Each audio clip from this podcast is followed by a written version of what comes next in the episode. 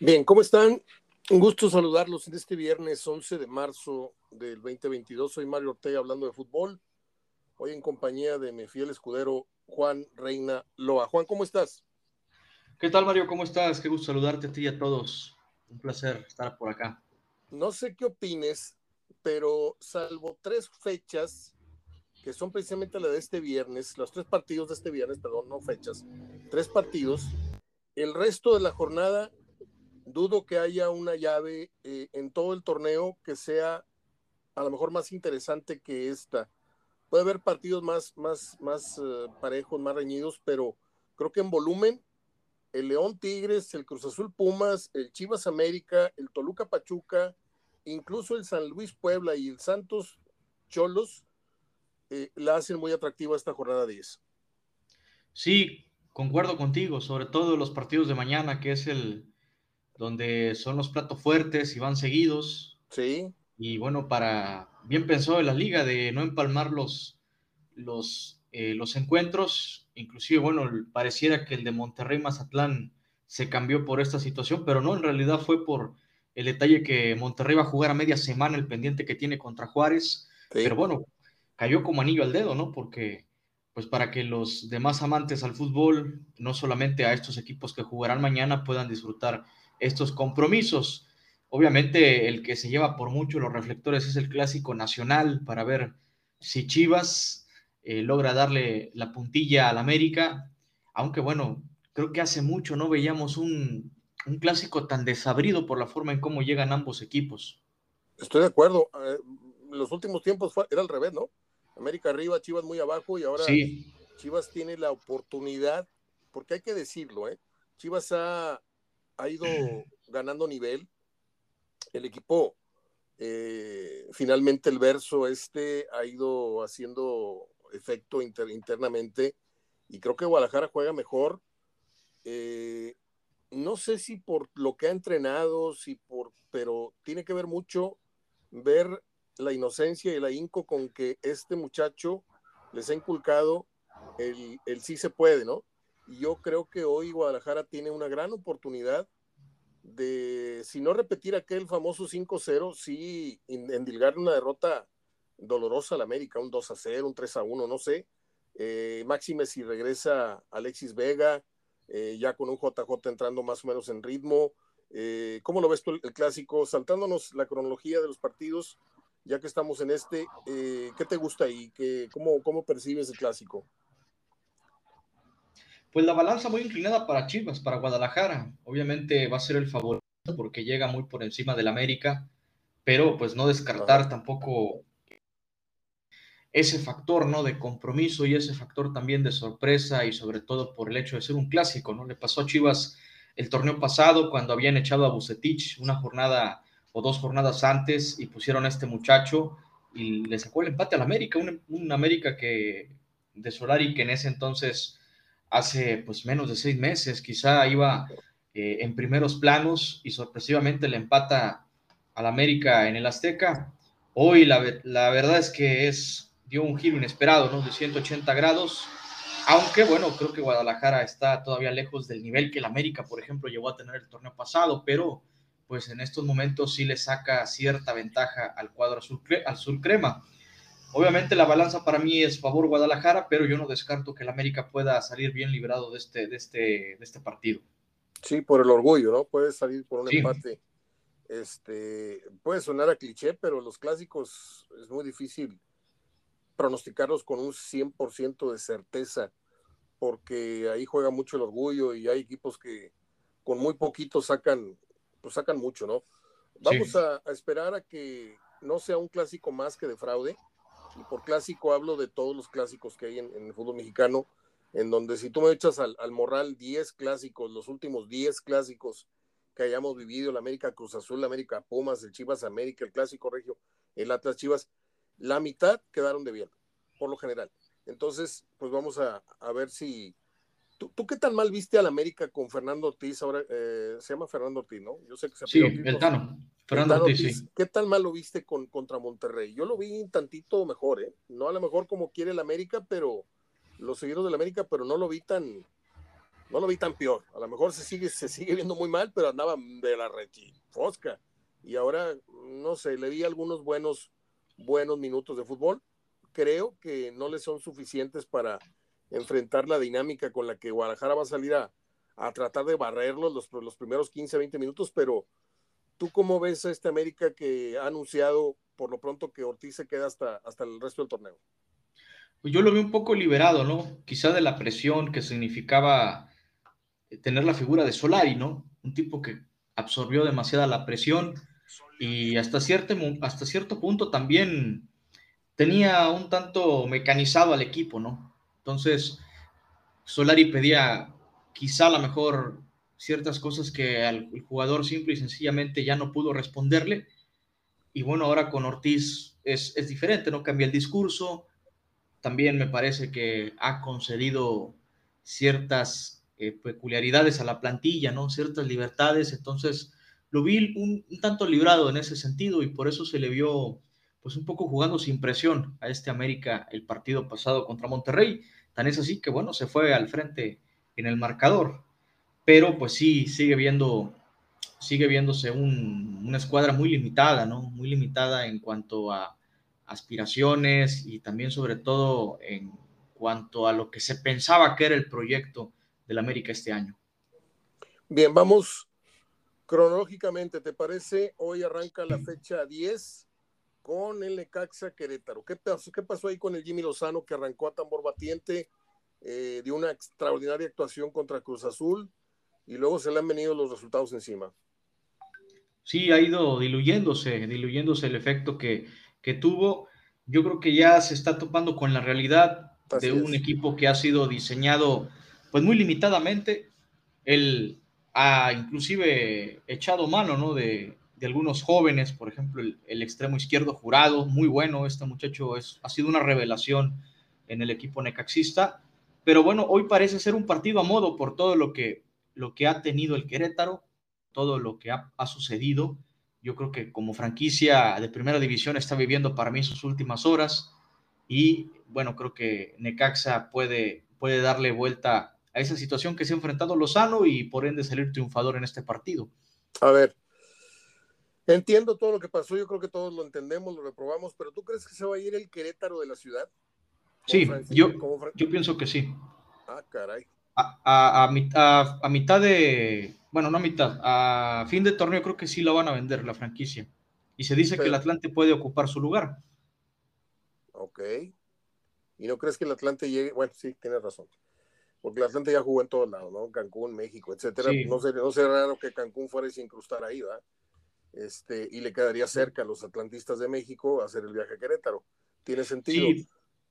Es que según esto, bueno, la franquicia volvió a, a propiedad de, de Han Ron, sí. Eh, el, casinero. Entonces, este, ahora, bueno, el, que tomó, la, él delegó las funciones a la directiva de Dorados, que finalmente es un equipo filial de Cholos.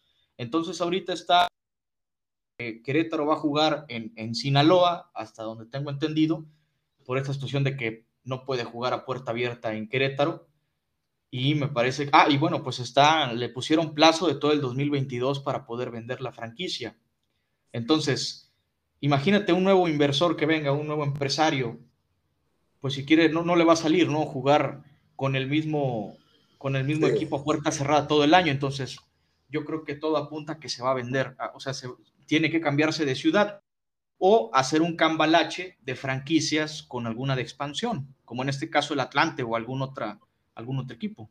Tiene sentido lo que dices, la verdad tiene mucho sentido. Qué lástima porque como ya hemos comentado en su momento tú y yo acá, esta franquicia de Querétaro ha ido, ha venido, se ha quedado sin fútbol, ha vuelto el fútbol y curiosamente tienen uno de los estadios más bonitos de México. ¿eh? Sí, no, no, la verdad que parece que está maldito, pero es un campo que a mí en lo personal me gusta mucho, no he tenido la oportunidad de ir, es histórico. Ahí anotó su hoy que en paz descanse. Ahí se vivió aquella mágica tarde donde Butragueño mete cuatro goles a Dinamarca en aquellos, son octavos de final del 86, eh, en la final América contra, contra Pumas.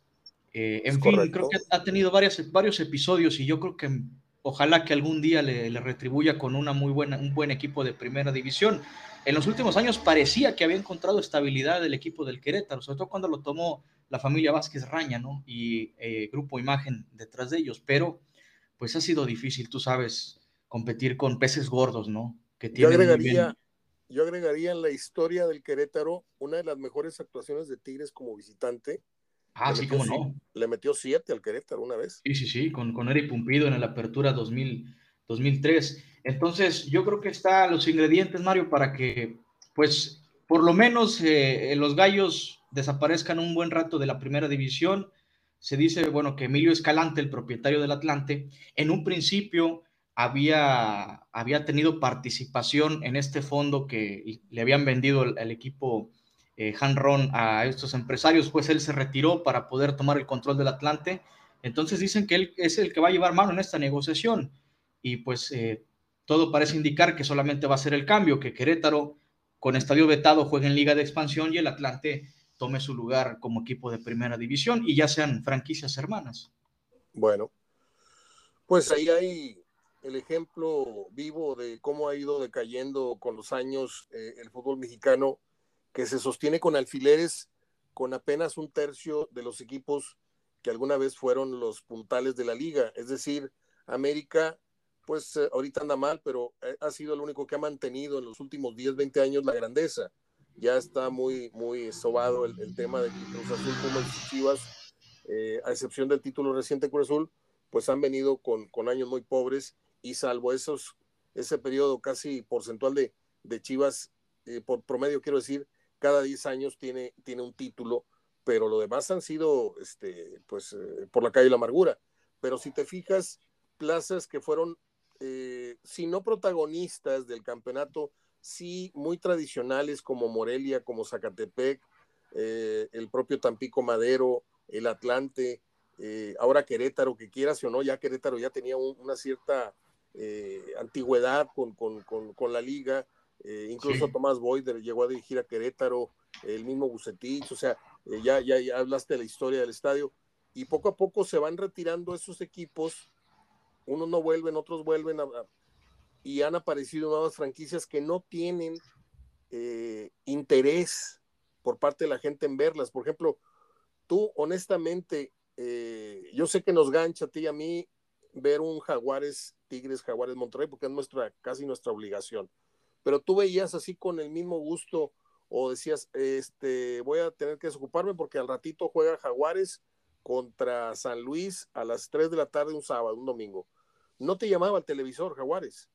La verdad es que a nadie le interesaba ver los juegos de Jaguares. Y así, si te fijas, se está empezando a, a contaminar la liga con partidos como Tijuana, que a nadie le importan, partidos como Bravos, que a nadie le importan, partidos como Necaxa, que dejó de ser grande y a nadie le importa, y menos si está en, Aguascalientes, en donde me digan lo que me digan, no tiene la cantidad de aficionados que llegaría a tener si regresa al DF, cosa que no se puede porque hay una saturación ya de fútbol ahí, bla, bla, bla, y, no pueden operar con, con 1.500 o, o, ¿Cuántos iban a ver al Necaxa de, la Puente? Iban a verlo 1.500 personas, 5.000 personas, ¿no? Cuando mucho. Una, vez, sí, una vez comentaron que 300, menos de 300 gentes. Y bueno, eso tiene que ver con muchos temas de inseguridad, aunque el fútbol es muy barato allá, las distancias, todo esto, pero bueno, allá, allá su problemática. Eh, ¿Qué te gusta en el Necaxa Querétaro? Vamos con Necaxa, ¿no? Sí, Necaxa, Necaxa. Luego, bueno, sí, dime. Sí, que Querétaro no tiene, pues Hernán estaba haciendo bien las cosas, ¿no? Con lo poco que se había encontrado. No tiene mal equipo, pero me parece que todas estas circunstancias le van a pegar muy duro. Hasta no descarto que Cristante vaya a renunciar en lo que resta del torneo en una de esas. Puede ser, puede ser. A mí me gusta Cristante como entrenador, ¿eh? te lo digo, este, terminó de redondear una imagen que, necesitábamos de él con este gesto de humanidad que fue malentendido, por cierto, la explicación, el que no lo haya entendido, pues este, no sabe mucho de, no sabe mucho de, de, emergencias ni del argot futbolístico. Sí, afuera lo reventamos, es como sí, sí, sí, pero ya salte, ¿no? Eso sí, lo que quiso decir. No tanto de que vamos a no, no, no era tanto vamos a darles en la mar allá afuera, vente, vamos, no. Era un darle por su lado. Incluso habló de un término psicológico este, que habla de una preparación de un hombre que dice, este, de momento, en un, momento de crisis, eh, hay que darle seguir la corriente y, mientras calman la bronca. Y eso fue lo que hizo. Pero ya sabes, la, gente, este, pues en el medio ahora hay mucho chiquillo que, interpreta las cosas y, así las publica y desgraciadamente tienen un poder, ah, un poder de, filtración a nivel nacional que te pone en contra de la opinión pública, pero los que más o menos tenemos ya años en esto y tres dedos de frente, entendemos el por qué Cristante dijo lo que dijo. Además, se notó perfectamente el cambio de estructura eh, futbolísticamente hablando cuando Cristante toma el equipo. Y ese tipo de, entrenadores son los que valen, los que eh, luego, luego están empezando a plasmar su imagen eh, en, el campo de juego y no otros que dicen, no, es que espérame, que no sé qué, que me, me quitaste 12 y llegaron, no. O sea, Cristante ya dirigió al Toluca, tuvo sus buenos momentos, se le cayó el equipo, como se le cayó a la Volpe eh, Boca a unos cuantos juegos del título, porque los jugadores deciden. Los jugadores deciden la suerte de un técnico. Y muchas veces el técnico llega, te acomoda al equipo. Por ejemplo, esto del Jimmy que acabamos de hablar.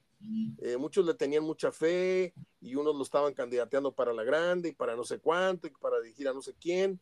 Y a mí me parece que el Jimmy este, todavía le falta bastante kilometraje como para que hablemos de él como un técnico, sí para Necaxa, sí para mm, expansión, pero no todavía, este, la medallita esta no creo que le alcance como para, como para andar comprando sillas de, gente adulta en, la primera división, es mi opinión.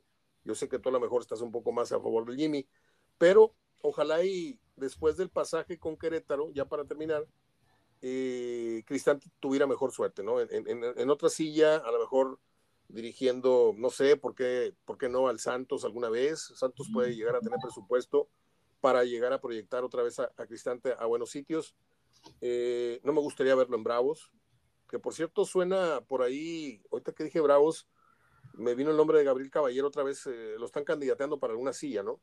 Sí, ya está en Mazatlán y se, ah, va, se va a llevar al Chaco Jiménez como auxiliar. De hecho, hoy no dirigen el partido contra Monterrey, pero eh, tengo entendido que sí van a estar presentes ya con la delegación de Mazatlán para seguir de cerca pues la nueva.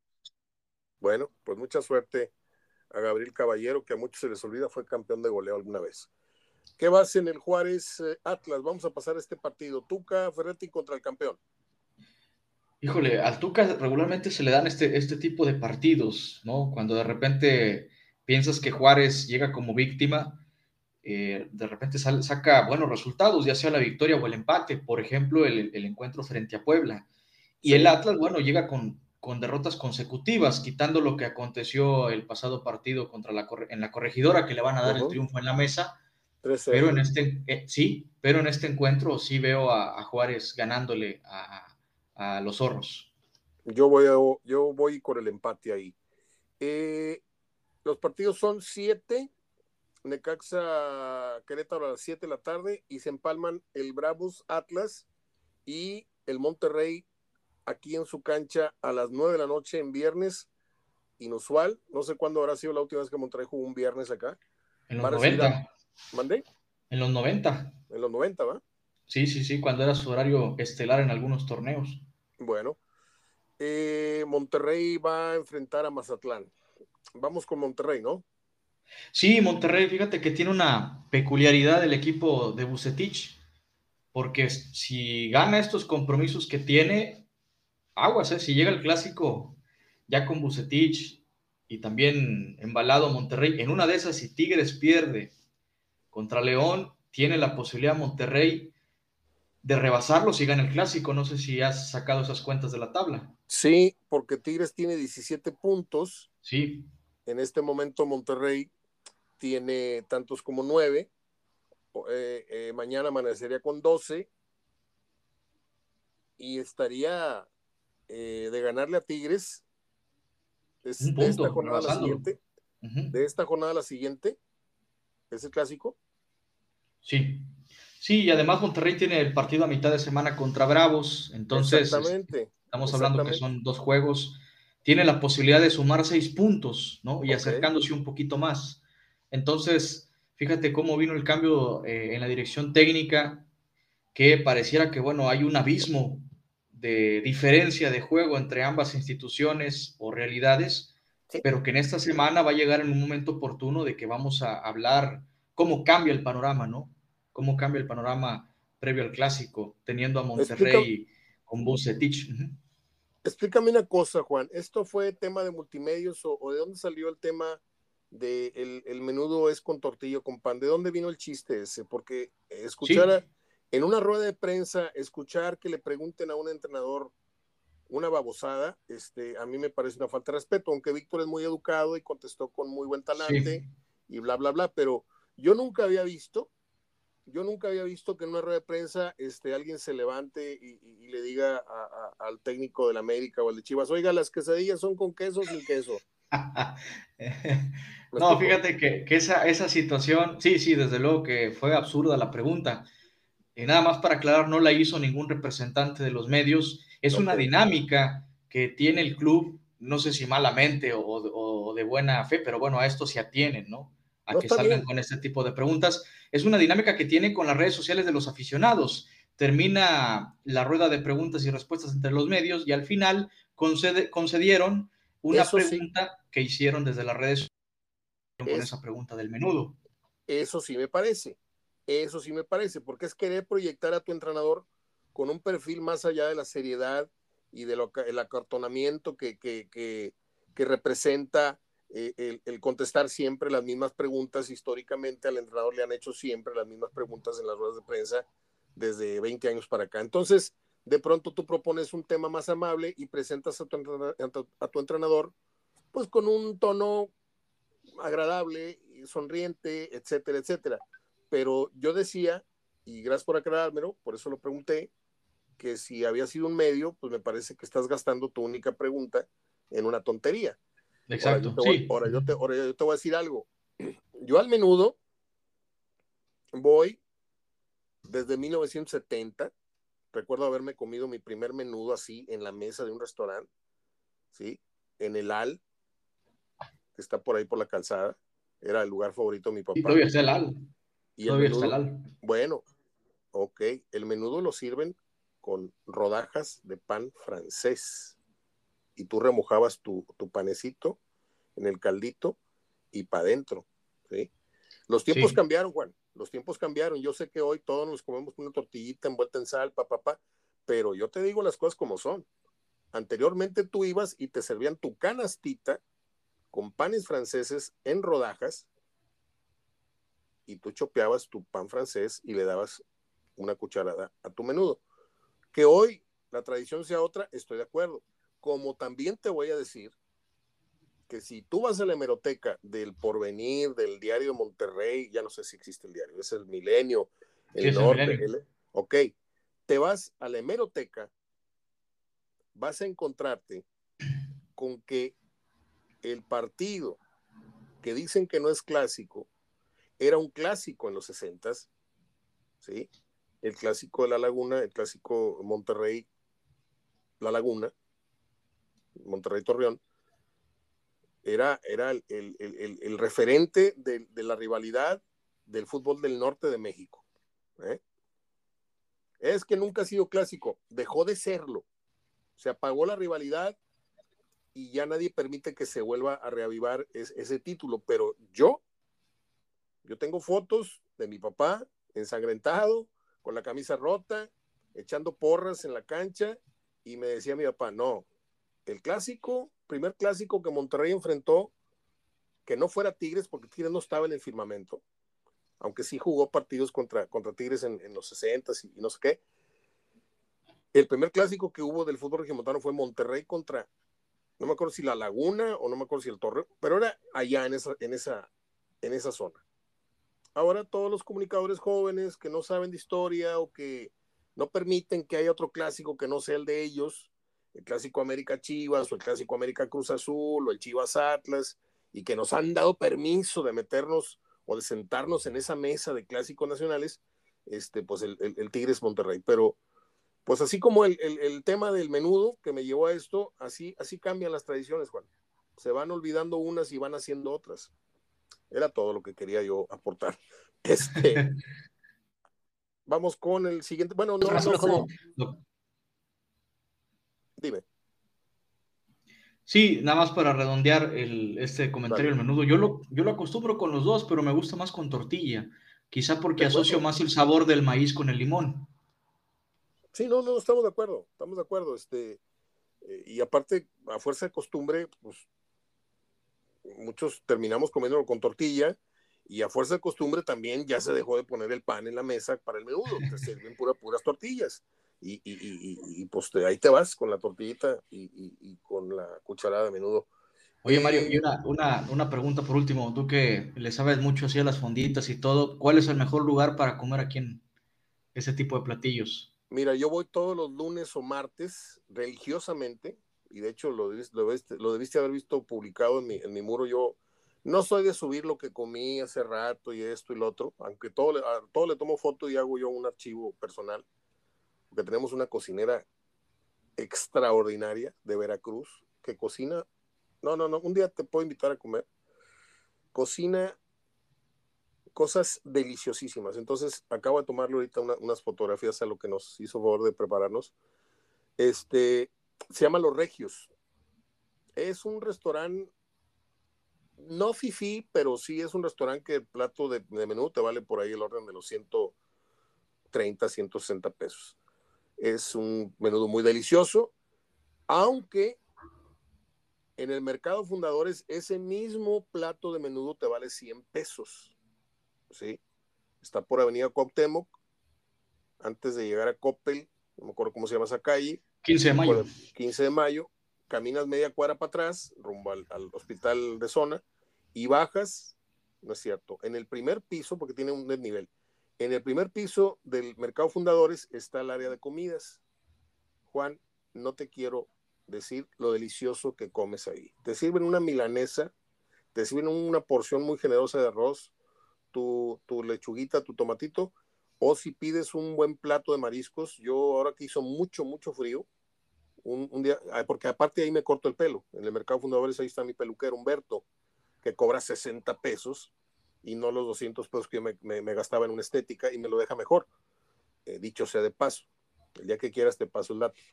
Este, el, teléfono de él para que hagas la cita y, le digas, oye, voy para allá, no cierres, porque está de las 12 a las 8 de la noche en el Mercado Fundadores. Y ahí me comí un plato, es más, subí el video. Sí, sí, sí, me acuerdo. Sí, subí el video. Les dije, no saben la clase de plato de mariscos que me estoy comiendo, una, una sopa de mariscos. Es con unos jarochos y me costó 80 pesos el lavadero de, de, caldo que me sirvieron. Eh, ahí comen muy sabroso menudo, muy sabroso pozole y los caldos, porque es cocina casera, es gente humilde que cocina a muy bajos costos y, pues yo, yo puedo dar fe de, de, la higiene con la que preparan las cosas, ¿verdad? Hay gente que le tiene, le sacate al parche en ese sentido, pero yo soy, yo soy muy pueblo, ¿eh, Juan? La, que la gente que me conoce sabe que no soy para nada lo que muchos piensan. Yo este, me gusta agarrar mi camioncito, el Ruta 17, me bajo en Cuauhtémoc, me corto el pelo, como, agarro mi 17 y me deja tres cuadras de mi casa. ¿sí? Yo mis carros los vendí hace cinco o seis años. ¿Por qué? Porque no los uso.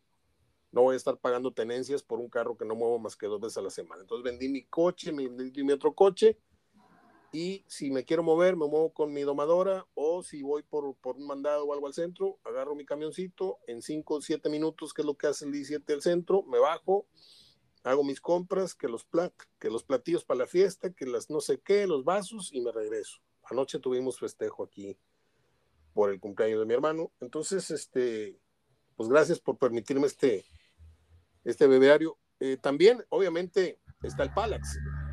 El ah, Palax, de, la, el Palax de la Calzada, el Palax de la Calzada es el segundo lugar. Mira, había un Café Flores que estaba en la Plaza Hidalgo, ¿sí? Donde ahorita está el hotel, no sé, el Hotel Monterrey, no sé cuál. Este, ahí enclavado, ahí estaba el Café Flores. Era un lugar típico para el cafecito y un pan recién hecho delicioso.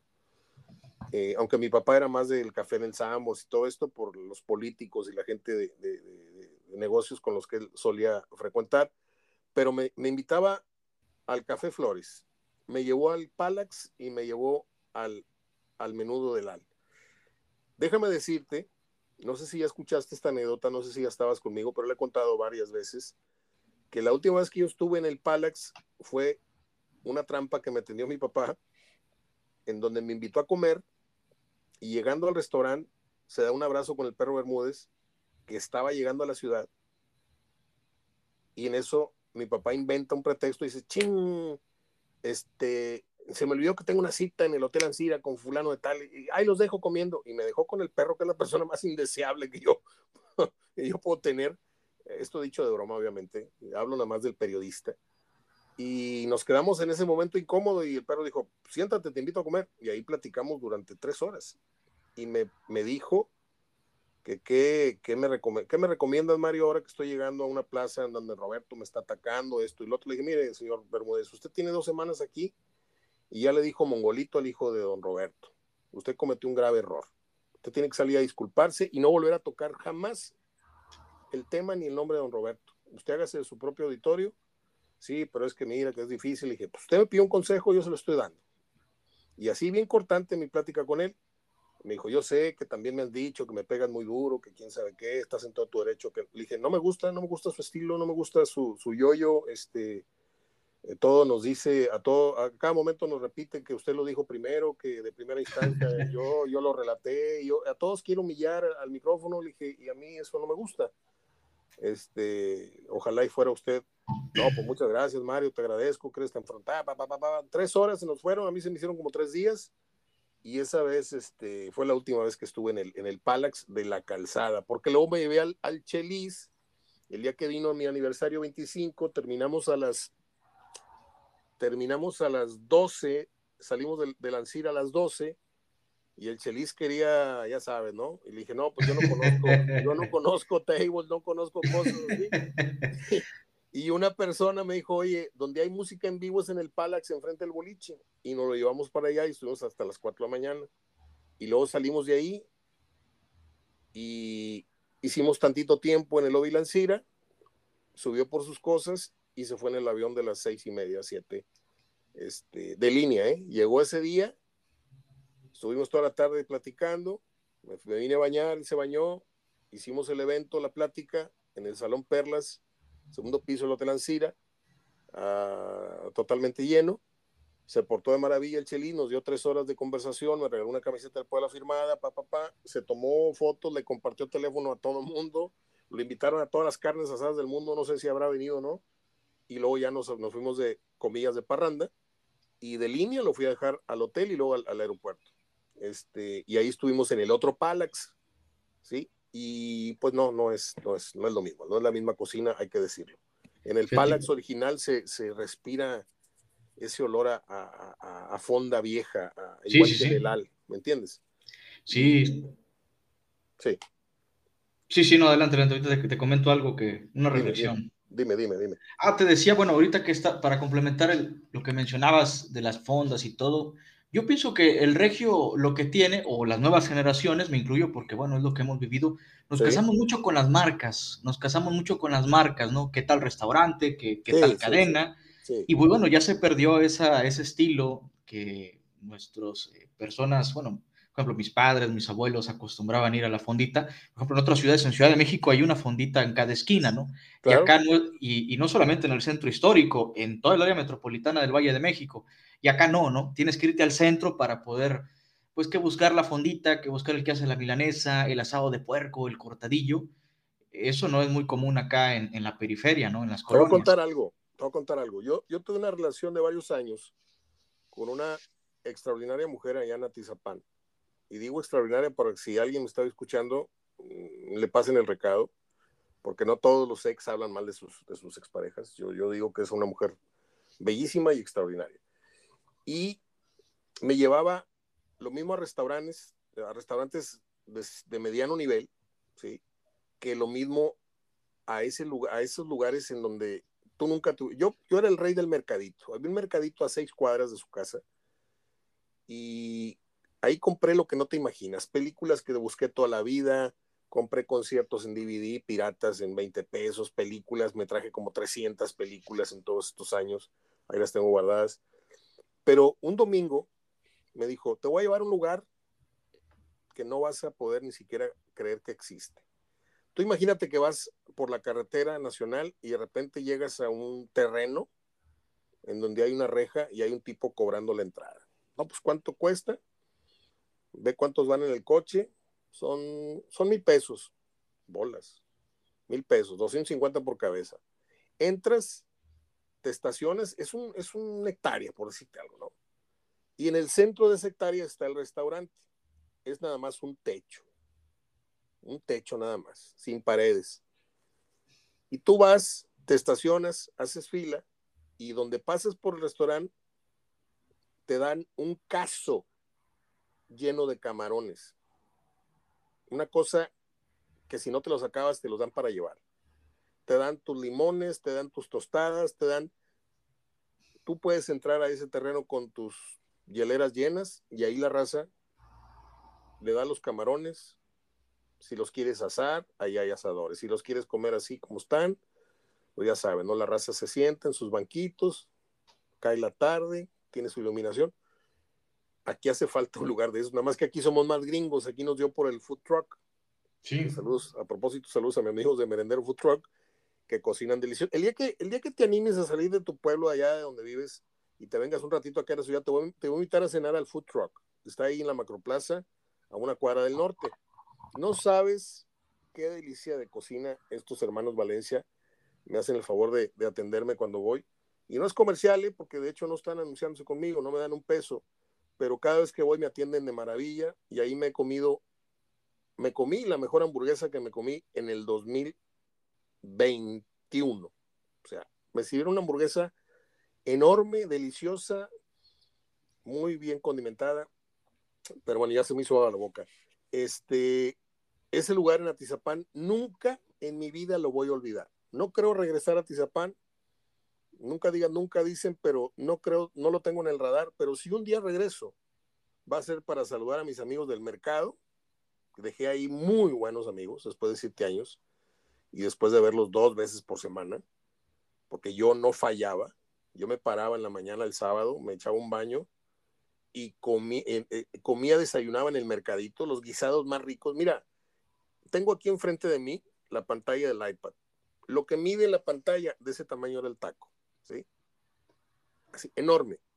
25 pesos del guiso que quieras. Tenían 25 guisos y ahí mismo estaba la señora haciendo el guiso y se acababa. O sea, de tripa, de esto, del tinga, de tonga, de todo. No, no, no. Y ya nada más llegaba yo, ya llegó el regio y pum, en cinco minutos me estaban sirviendo mis dos, mis dos tacos. Y ya con eso no comía yo hasta que no me sentaba a ver los partidos a las 5, 7, 9 y 11. Es una rutina deliciosa, Juan. Ojalá y un día la puedas, la puedas vivir. Y a la gente que vive aquí, dense permiso, como lo dije en el video. Eh, excursionen. Ahora que anda esta señora Longoria aquí por mercadotecnia o por su trabajo, se metió al mercado, ¿qué? Al, cual, al mesón estrella. Al mesón estrella. estrella. Se come delicioso ahí, pero delicioso. No tienen idea lo delicioso que es comer en un mercado. Súbanse un camión, bájense ahí en Avenida Juárez. Se come delicioso y van a comer a la mitad de lo que comes en un, Vips, en lo, que comes en un Tox. En lo, aparte la cocina ahí, pues, este, ya sabemos a qué sabe, ¿no? Este, para ir al café, para ir al Vips y al Tox es nomás a tomar café o a comerte un club sándwich, es lo mejor que hacen ahí. Y la sopa, este, el, el caldo de lampeño es horrible, el caldo de pollo es horrible. En cambio, si vas a un mercadito, no sabes que mi papá fue el que me, me, me dejó esa, esa herencia porque no siempre, ojo, no siempre la acompañé, pero ya cuando yo tuve cierta edad, 18 años, 20, me decía, vente, te invito a comer. Y yo decía, no, hombre, vamos a comer en la Alcira, vamos a comer en, el Zambos, porque me encantaban las, las enchiladas suizas. Y me decía, no, nos vamos a ir a comer al mercado, al mercado Juárez. Este que estaba por acá, por Ocampo, por estas calles donde ya no existe. Había un mercado por ahí. Ah, el Colón. El mercado Colón el mercado Colón. De hecho, lo, reubicaron el Colón, pero pues ya no es el mismo. Ahorita está sobre Padre Mier. Eso, eso. No, bueno, qué, recuerdos, tienes razón. Lo, pusieron en Padre Mier casi con, con Cuauhtémoc, ¿no? Sí, al lado de una botica. Así es. Bueno, pues Juan, qué, qué, padre que nos distrajimos un poco, este, hablando un poquito de historia. Este, ojalá la gente no nos esté mentando la madre por no estar hablando de fútbol. León Tigres el sábado. Ya caemos en, en que Necaxa favorito, yo fui empate en Atlas, tú fuiste Juárez, y yo creo que coincidimos en la victoria de Monterrey con, con Mazatlán. Vamos al sábado. León contra Tigres, yo creo que Tigres debe de por lo menos regresar con el empate de León. León no lo veo bien, viene de ser sacudido de la Liga de Conca Champions. Eh, creo que Holland está empezando a gastar mucho del crédito con el que llegó. Este, credibilidad, todo lo que tú me digas, se le está agotando rápidamente y si lo eliminan, le va a quedar un chisguetito nada más para el final y tendría que ser muy buena liguilla para que no lo corran. Es lo que yo veo venir. Sí, estoy de acuerdo también con el empate, es el más viable, pero no descarto por ahí que León, porque son de los equipos, sobre todo por la forma en cómo tratan el balón, ¿no? Y sobre todo también por cómo juegan, le puede hacer daño a Tigres. Pero sí creo que. También hay que decir que este Mena estuvo fuera un tiempo, ¿no? Por lesión. Sí. Y apenas está empezando a agarrar el patín. Sí, apenas está tomando ritmo. Apenas está tomando ritmo. Y bueno, León había tenido o ha tenido una seguidilla de buenos partidos de, en la liga, pero pues vamos a ver si no le pesa el traspié que tuvo a mitad de semana contra el Seattle, que está casi fuera de la CONCACAF, necesita pues por lo menos eh, anotar tres goles y que no reciba para forzarlo al tiempo extra, pero luce difícil. Y bueno, esta, este partido lo puede aprovechar Tigres, pero pues ojalá que no, que no se descuide, que ajuste ahí Miguel Herrera, que estos 10 días que tuvo de inactividad, pues haya estudiado muy bien la cuestión defensiva que le costó esos dos goles eh, contra Cruz Azul que le terminaron empatando y echando a perder pues esa cadena de victorias consecutivas que tuvo, aunque bueno, creo que finalmente Tigres a estas alturas del, campeonato llega en buen nivel y considero que también un empate es viable el día de mañana allá en, León. Qué buena nota o qué buen comentario el de medio tiempo el día de hoy. Eh, Guiñac podría ser el centro delantero campeón goleador más viejo de la liga. Sí, sí, buena nota también, buen apunte. También lo, desconocía ese, ese dato. Y bueno, Guiñac está demostrando que al menos eh, por el estilo de juego de Miguel Herrera está tomando, pues un, no sé si un tercer aire, ¿no? A, mí me está dando un, a mí me está dando un cachetadón, me está rompiendo el hocico Guiñac, porque yo había dicho que ya era un jugador que estaba en las últimas, esto, el otro, y se me olvidaba que yo había dicho alguna vez y tú me escuchaste en algún programa decir que el clavo enmuecido con dos, tres toquecitos y una limpieza, lo enderezas y vuelve a ser clavo. Cuando tú te encuentras un clavo oxidado en un tablón viejo, tú sacas ese clavo con un martillo, lo pones en una superficie, le das varios toquecitos, lo pones otra vez erecto, recto, le das una limpiada y ese clavo vuelve a ser el de antes. Nunca dejó de ser clavo. Sí. Y los centros delanteros, por eso de repente vimos un Forlán, vimos a un Esto, un Lotro, a un Caviño, a un Roger Milla, a los treinta y tantos, eh, pierden ciertamente eh, la velocidad, pierden la habilidad de, quitarse uno o dos rivales, pero eh, esa raza que tiene el goleador, esa no se pierde nunca. Y Guiñac ha encontrado, tiene la gran suerte Guiñac, que no tuvo, por ejemplo, Mantegaza, que no tuvo el abuelo Azuara, que, no, que fueron grandes delanteros, no tuvo Silvera, que fueron, mira, grandes delanteros que ha tenido Tigres en su historia, pero no les tocó esta época de bonanza, en donde para donde voltees hay un, hay un crack, hay un seleccionado nacional, hay un, un jugador de gran nivel. Y antes, pues tenías Alfaro de un lado y tenías a Edu con 40, 40 de cintura del otro lado. Y, y, y como quiera la gente se divertía y eran grandes goleadores, lo reitero pero si tú incrustabas a esos goleadores hoy día, con todo el respeto que me merece Guiñac, podrían tener hasta mejores números, ¿sí? Porque tenían mejores condiciones. Silvera tenía mejores condiciones que Guiñac, con eso te digo todo. Azuara era tan bueno o mejor goleador que Guiñac, pero no vivieron esta época. Como, pues a otro delantero como Bahía no le tocó la época del chupete. Tú imagínate a Bahía en lugar de Aldo de Nigris, ¿cuántos goles hubiera metido Bahía? ¿Entiendes? En fin. Sí. Son lo que eras que se me ocurren, Juan. No sé qué opinas. Porque le viene muy bien el estilo de juego. Solamente el estilo que tenga la materia prima para que estés en balones, ¿no? Entonces, se está, se está encontrando Guiñac, sí. No, no, no, está bien. Este, lo que pasa es que traemos un problemita ahí, se me está empezando a cortar la comunicación contigo. Eh, tú me dices si cortamos, si reanudamos, y si se me llegas a cortar, te voy a, volver a llamar. Eh, ojalá, ojalá y, ese tipo de apuestas son las que me gusta perder. Porque hay mucha gente que dice, no, este güey ya se cayó el hocico y ya no, no se acordó lo que dijo. No, por eso les cacareo yo cuando me sale una buena, les dije, les dije Aguirre, les dije Yance, les dije el otro, ¿eh? porque yo fui el primero. Bien, una disculpa, se cortó la comunicación en este enlace especial de, del sistema Anchor, se cortó y ahora estoy haciendo enlace nuevamente con Juan vía telefónica. Una disculpa Juan, pero pues ya sabes, este, estas cosas no tienen mm, el 100% de efectividad ni palabra de honor. Entonces, continuamos con los partidos que me restan. Yo ya no puedo voltear a ver ninguna gráfica porque si cierro esta página de la grabación y abro otra, se corta de inmediato la grabación. Entonces tú me vas diciendo cuáles son los partidos que restan. Adelante. Sí, Cruz Azul Pumas, Cruz Azul Pumas a las 7. Ese buen partido también. Creo que Cruz Azul se va a imponer a, a Pumas, es favorito. Yo estoy de acuerdo. ¿Qué más? El clásico nacional Chivas América, este sí lo veo cargado para Guadalajara. Creo que Guadalajara va a sacar la victoria. Todo el estadio, creo, de blanco, ¿no? Bueno, que esta fue una campaña que según esto se le ocurrió a la federación, dudo mucho que vaya a estar todo de blanco, pero sí, sí por lo menos un sector de la afición va a tener que acudir o bueno, por iniciativa propia ponerse una camiseta blanca porque lo denominaron clásico sin colores. Eh, y bueno, fíjate que es de las también situaciones peculiares que eh, Chivas, eh, perdón, América tiene una gran afición en Guadalajara, entonces yo creo que va a estar muy dividido también ahí en cuanto a aficionados. Y, bueno, pues vamos a ver cómo, qué, es lo que va a preparar la liga este fin de semana y en especial ese clásico, qué mensaje van a dar de paz, ¿no?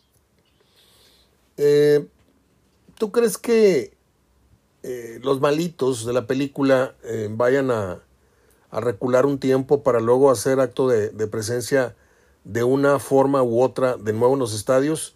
¿O tú crees que esto ya fue un parteaguas en donde todos nos vamos a comportar, en donde eh, todos vamos a denunciar, en donde todos vamos a tener más conciencia en los estadios? ¿O tú crees que el, el gen de la violencia va a seguir existiendo en la grada de México?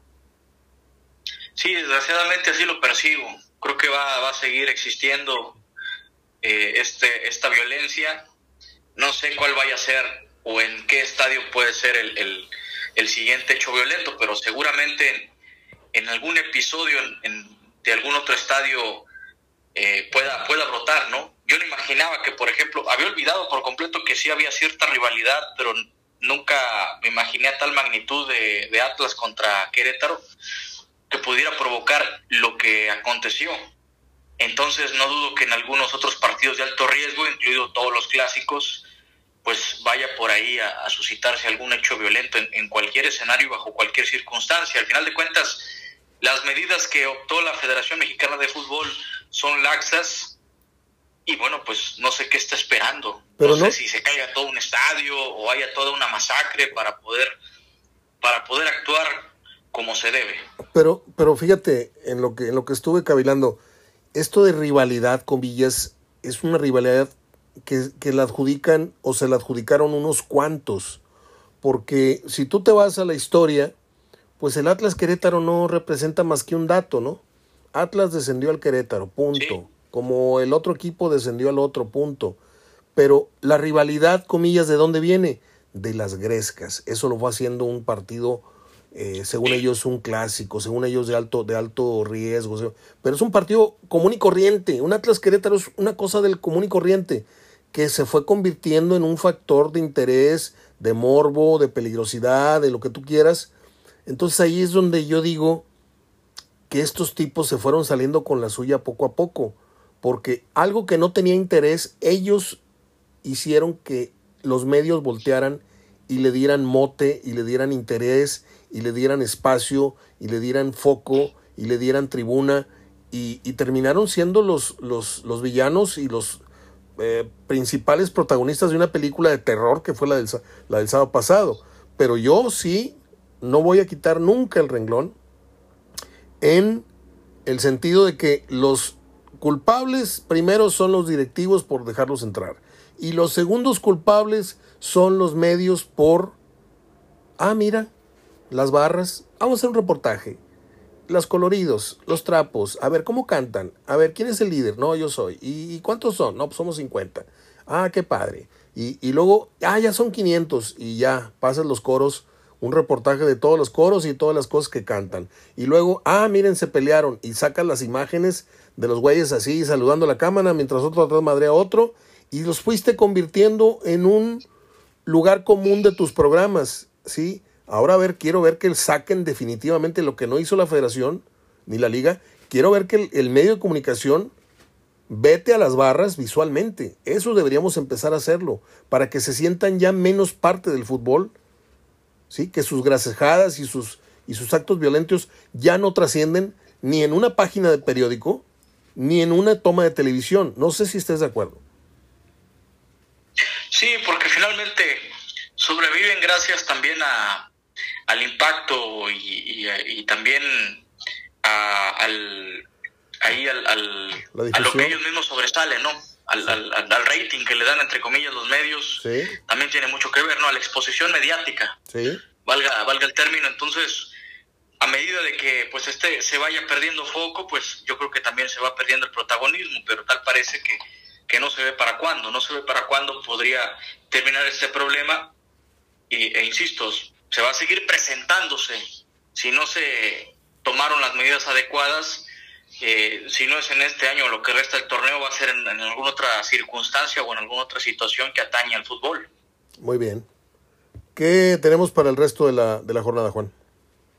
Sí, el domingo Toluca-Pachuca, que Pachuca por Toluca, dice aquel dicho. Sí. Y bueno, este partido también muy interesante. Pachuca no jugó la semana pasada, vamos a ver si no le pegó la inactividad en estos 10 días. Eh, Toluca viene ahí también trastabillando, ¿no? Un tanto irregular ha sido el comienzo de Nacho Ambriz la gestión con el equipo choricero y yo creo que un empate podría, podría ser en este encuentro a ver qué día, digo, ya, ya son muchos, a ver qué día, a ver qué día vienes, a ver qué día vamos al mercado, a ver qué, a ver qué día te animas, agarramos un autobús y nos vamos al museo del, del fútbol. Estamos allá, pernoctamos una noche y nos regresamos un domingo para que ya no pase más tiempo y conozcas el, el mentado Museo del fútbol, que por cierto este miércoles tiene una nueva entronización. No sé qué tantos presenciales, no sé qué tantos por, por video, pero este miércoles. Ya, ya estaremos hablando en su momento de, de quiénes van a ser y quiénes fueron los, los premiados, ¿no? Este, ¿Qué más hay en la, en la cartelera? San Luis contra Puebla, un Puebla que viene como super líder, le pegó a Cruz Azul en la cancha del Azteca, así que un partido que yo creo que Puebla va en serio en este torneo y creo que este encuentro frente a San Luis se presta para que continúe con la racha. ¿Gana? para mí sí gana. Para mí gana en, San Luis. Ok. Bueno, yo ahí voy a ir porque no me puedo echar para atrás. Yo dije que a Puebla lo veo un poquito, no sé cuánto, aunque gane. Este, hoy voy a ir empate en San Luis y en el anterior de Pachuca en Toluca voy a ir con Pachuca y no sé si hay otro partido para la tarde de domingo, creo que el Santos, ¿no? Sí, Santos contra Cholos, Cholos que también venían muy eh, levantando tenía buenos números el equipo de Tijuana, tenía victorias consecutivas y un Santos que pues sorpresivamente perdió con Chivas después de haber, haber triunfado en los dos primeros encuentros después de que salió Pedro Caiciña. Pero bueno, este encuentro como local me parece que también se presta para que regrese a la senda del triunfo, así que vamos con los laguneros. Muy bien, pues estamos casi de acuerdo en, la mayoría de los, de los resultados. Este, y, yo espero que sigamos con esta cuota agradable de goles, porque a veces, y esto que voy a decir lo quiero decir con muchísimo respeto, o sea, en primer lugar, la gente no tiene, no tiene obligación de saber de fútbol. La gente se sienta a ver un partido ah, con el compadre, con los hijos, asando carne, y, y, el gol es el que le pone la sazón a, a, un partido y a una reunión. Entonces, cuando tú tienes un juego en donde no hay goles, eh, el común denominador de la opinión es que pues, un juego sin goles es como un platillo sin frijoles, o sea, no hubo emociones. Sí las hubo, pero el que las gradúa es el gol. Y hemos tenido una buena cuota de goles en lo que va de este presente torneo, aunque el análisis del partido sea otro. ¿Estás de acuerdo? Porque eh, eh, hemos, ya hemos concluido tú y yo de que Tigres este, jugó muy bien y luego jugó muy mal, porque le meten dos goles cuando tenías 3-0 y cuando tenías al otro en la, lona, y no son enteramente buenos partidos porque hay, fallas defensivas, hay errores, hay penales que no fueron, hay esto, pero finalmente hay goles y la gente promedio lo que quiere ver es goles, porque esa es la fiesta del fútbol y ha sido la constante de este torneo que me tiene a mí muy, muy agradecido con ellos porque venimos de un torneo malísimo con letras mayúsculas. Juan, algo que quieras agregar para terminar este programa de viernes y preparar nuestros apuntes porque se vienen los juegos antes mencionados eh, de la jornada de hoy, en donde estaremos muy pendientes de, ojalá y la nueva victoria de Bucetich en su segunda oportunidad ante Mazatlán. ¿Algo que quieras acotar? Pues nada más disfrutar este fin de semana que se viene en puerta. Un abrazo a todos y ya nos estaremos escuchando la siguiente que es previa al clásico regio. Qué buena va a estar, ¿no? ¿Cuánto hace que no vas a un clásico? ¿Como aficionado o como periodista? Ambos, Bob. Siete años. Siete años. Sí, 2013 fue en el Clásico 100, fíjate, fue mi último, no miento, en el Clásico 100 no, fue, ese fue el primero después de, que dejé de ir, pero el último fue precisamente el, aquel clásico de cuartos de final donde Monterrey elimina a Tigres por criterio de gol como visitante. Mira. En el torneo torneo clausura 2013 y ya después ya no pude ir, no porque no quisiera, ni mucho menos, es porque mis labores periodísticas, bueno, ya fueron otras funciones, eran más de edición, estar más al pendiente en la redacción. Fíjate, yo el último clásico que vi fue la final que fue en el BBVA. Pero la última vez que yo fui al estadio universitario a un clásico, y en términos generales al estadio universitario, fue por invitación de don Alejandro Rodríguez, porque le iban a rendir un homenaje a mi papá que tenía una semana de fallecido. Y mi mamá tenía, no sé, 40 años, se conocieron de novios y, iban al fútbol y era amiga de Alonso Udániga y de Raúl Chávez y Claudio Lostanao y el Gallo y todos eran amigos de mi papá y de mi mamá y mi mamá me dijo, no, no voy a ir. Le dije, mamá, nos está invitando el, el presidente de los Tigres, que es amigo tuyo, y amigo de mi papá desde, los años 60. Eh, y mi mamá accedió y fuimos al estadio y nos dio un, palco con Alejandro Rodríguez. Y cuando Carlitos eh, Gutiérrez, este, en paz descanse, anunció a todo el estadio, porque mi papá fue inspector de autoridad del estadio universitario muchísimos años, no nada más del TEC. Eh, el estadio le, rindió un aplauso muy tronado. Y mi mamá y yo rompimos en llanto y nos fuimos al minuto 10 del estadio. No aguantó mi mamá. Nos tuvimos que regresar. Esa fue la última vez que fuimos yo al estadio de los Tigres.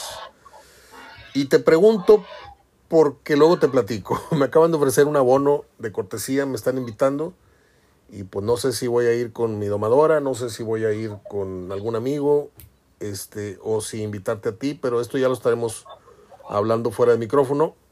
Eh, nada más déjame tener el abono en la mano, este, y nos ponemos de acuerdo, ¿no? Claro, va a ser muy emotivo, sobre todo porque va a ser, eh, seguramente le van a preparar un homenaje a, a la figura de Tomás Boy Oye. Independientemente de que, bueno, sí. ¿Leíste la editorial de Reinaldo Márquez? Sí, sí, sí. La compartí, de hecho, en, mi muro de Facebook. Eh, eh, el, el, ok, sí. Es que hubo dos escritos muy fuertes. Cuánta razón, ¿eh? Yo dije ayer en el programa que se me adelantó totalmente. se me adelantó porque yo iba a opinar con mis palabras lo mismo. O sea, lo tuvieron ahí muchos años, dijo algo Tomás, se equivocó pero oye, le hubieras dado a la gente la oportunidad de que, de que se equivocara Tomás o se equivocara la gente, pero ahí está, tu ídolo, ahí lo quieres, ahí está. ¿Sí? Y Reinaldo bien dijo, primero le abrió la puerta al equipo de enfrente, el rival. Entonces ahora no, me, no me vengan ahora con que lo quieren homenajear y le van a quitar la camiseta en circulación y le van a poner el nombre a un palco o a una cancha en el Suazua. Es pura hipocresía esto, ¿eh? En vida, hermano, en vida, y en vida lo ignoraron. Adelante. Obviamente ahí sí se vería mal el equipo de ti o la institución, más que nada la institución. Yo creo que el mejor reconocimiento es el que el que le da el público, ¿no? el que le da el público, quizás las nuevas generaciones pues ya no asocian mucho la figura de Tomás Boy o magnifican lo que lo que representó, ¿no? O lo que representa. Pero me parece que por ser el marco del clásico regio y porque estuvo en las dos instituciones, me parece que el homenaje queda como anillo al dedo, ¿no? Imagínate que los dos equipos hagan un círculo en el campo, este, o que se coree su nombre al momento del, del pues de bueno, de, de, la presentación, independientemente, bueno, si, si Tigres ya si quiere suponiendo eh, ponerle un nombre a alguna cancha, a un palco, retirar la camiseta, que también coincido con, con, el comentario del señor Márquez, me parece fuera de lugar o, o incongruente, incongruente para acabar lo de la actual directiva o bueno, lo de el club con históricamente lo que lo que pasó, ¿no? Ya después en la época postjugador, pero creo que cualquier homenaje que se haga en el marco del clásico me parece que va a ser va a ser trascendental. Y si no me equivoco, pues es el es el mexicano con más goles en la historia del clásico regio. Totalmente, sí. ¿Estás bien? Entonces va a caer como anillo al dedo y y, va a ser muy emotivo, va a ser muy emotivo ese, ese, ese, momento, ¿no? Ese momento. Juan, te mando un abrazo, gracias por acompañarme en esta hora y cachito, no sé si ya lo rebasamos, llevamos dos archivos, este, eh, siempre va a ser muy importante para mí tener esta, esta sangre joven, estos, estos datos frescos, yo cuento con la memoria, tú cuentas con la actualidad, y esto complementa, me lo han dicho, complementa un gran programa el que hacemos juntos. Te mando un abrazo y cuídate mucho.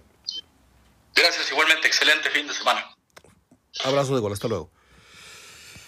Juan Reina Loa, vamos con el cerrojazo que son las efemérides. Bien, hoy es un día muy significativo para mí en el tema de las efemérides porque un 11 de marzo de 1940 nació una de las personas que más han influido en mí, no en cuanto al oído musical, no en cuanto a aprender el radio y me encantaba oírlo, no, en cuanto a la trascendencia de su filosofía, de sus sentimientos, de la manera en que te enseñan a sentir y a percibir ciertas cosas. Yo, Alberto Cortés, no lo tenía en el radar hasta que apareció a mis 17 años.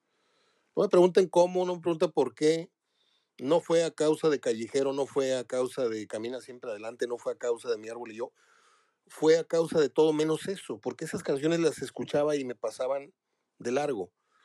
Algún día, seguramente buscando algún libro para la preparatoria que te pidieron, algún día hojeé algo ajeno a lo que andaba buscando y me topé con qué suerte he tenido de nacer para estrechar la mano de un amigo y poder asistir como testigo al milagro de cada amanecer. Qué suerte he tenido de nacer, y lo digo sin falsos triunfalismos, la verdad total, la de uno mismo, se concreta en el ser o no ser. Qué y leía yo esos párrafos y me iban sacudiendo de emoción como ninguna otra vez en mi vida un libro lo había provocado. Y ahí fue donde hice clic con cierto tipo de lectura, hice clic con Sabines, hice clic con otros escritores. No soy para nada una persona culta, pero me debí entera la carrera, la carrera de Alberto Cortés, lo conocí, lo entrevisté, lo abracé, lo acompañé, tomé un café en su habitación, tomé un café en el lobby de la con él, me regaló sus últimos 10 conciertos en el Teatro Luis Elizondo, en el Teatro La Ciudad, en el San Pedro, lo despedí en el aeropuerto, conocí todos sus detalles de su vida, a su pareja, eh, eh, a René, nunca tuvieron hijos, tuvo 10 gatos, y me dolió muchísimo, obviamente lloré muchísimo la muerte de él, la muerte de Caito también, Carlos Díaz Caito, que es mi segundo gran, gran nombre en, esto del, del, ambiente artístico que me dolió mucho su partida. ¿Cómo nos dolerá? Me dolerá seguramente el día que se vaya Joaquín Sabina, el día que se vaya Rubén Blades, y ya con eso se me cayeron las, se me quebraron las cuatro patas de, de, mi, de, mi, de mi acervo musical, ¿no? Este castellano. Eh, Murió Alberto Cortés hace unos años. eh, nunca dejó de cantar. Su voz llenaba entera la sala del teatro donde se parara. La costumbre aquella de cerrar su recital con cuando un amigo se va. Y para la última estrofa dejaba caer el micrófono y su voz se escuchaba hasta la recepción del, del teatro. Cuando un amigo se va sin micrófono, que no la puede llenar la, llenada, la, llegada de otro amigo. Y ahí terminaba la canción y todo el teatro se paraba y le tronaba una ovación de minuto, minuto y medio, dos minutos. Yo tengo una grabación, se me hace no en garganta porque me acuerdo de tantas cosas. Eh, la primera presentación que tuvo Alberto Cortés tenía nada de inaugurado el Teatro de la Ciudad. De hecho, viene dándole una felicitación a, la gente y al Estado por la construcción de tan bonito inmueble, bla, bla, bla. Y ese día cantó la que para mí es la mejor versión que él tiene de Las Nanas de la Cebolla. Sí. Un poema de, obviamente de un poeta, Miguel Hernández, y te cuenta toda la historia de cómo estuvo preso y todas las cartas que le hacía su familia, en donde recibía y le decían que no tenían otra cosa más que comer, más que pan y cebolla y. Entonces ese día cantó la versión más pausada, más lenta que tiene de todas las que le conozco. La de estudio, la de concierto acá, la del video acá. Y tengo la fortuna de tener esa versión. Bueno, cuando termina de cantar, donde dice... Para que les cuento. Termina de cantar y fueron cinco minutos los que la gente se paró a ovacionarlo. Y cuando al día siguiente fui a despedirlo al Hotel Alcira, me dijo, en mi vida me habían aplaudido tanto. Un abrazo hasta el cielo al gran Alberto Cortés. No sé qué canción sea la que usted más le guste. Yo tengo en la cabeza, tengo 20 poemas de él en la cabeza. ¿sí? Eh, tenemos, este, déjame, déjame decirte muchacho que empiezas. El vino puede sacar cosas que el hombre calla, cosas que deberían salir cuando el hombre bebe agua. Va buscando pecho adentro por los silencios del alma y los va poniendo voces y los va haciendo palabras a veces saca una pena que por ser peneza amarga y bajo su palco, sobre su palco de fuego la pone a bailar descalza hasta que el vino se acaba. Entonces, bueno, les puedo decir todo el poema y muchos más porque amé a Alberto Cortés, el poeta y el cantante, con todas mis fuerzas y con todo mi ser. Y hoy que cumpliría 82 años, quería compartirles este este gusto, este sentimiento, esta experiencia ya está en el cielo con Chingolo, su gato favorito. Abrazo de gol. Hasta mañana.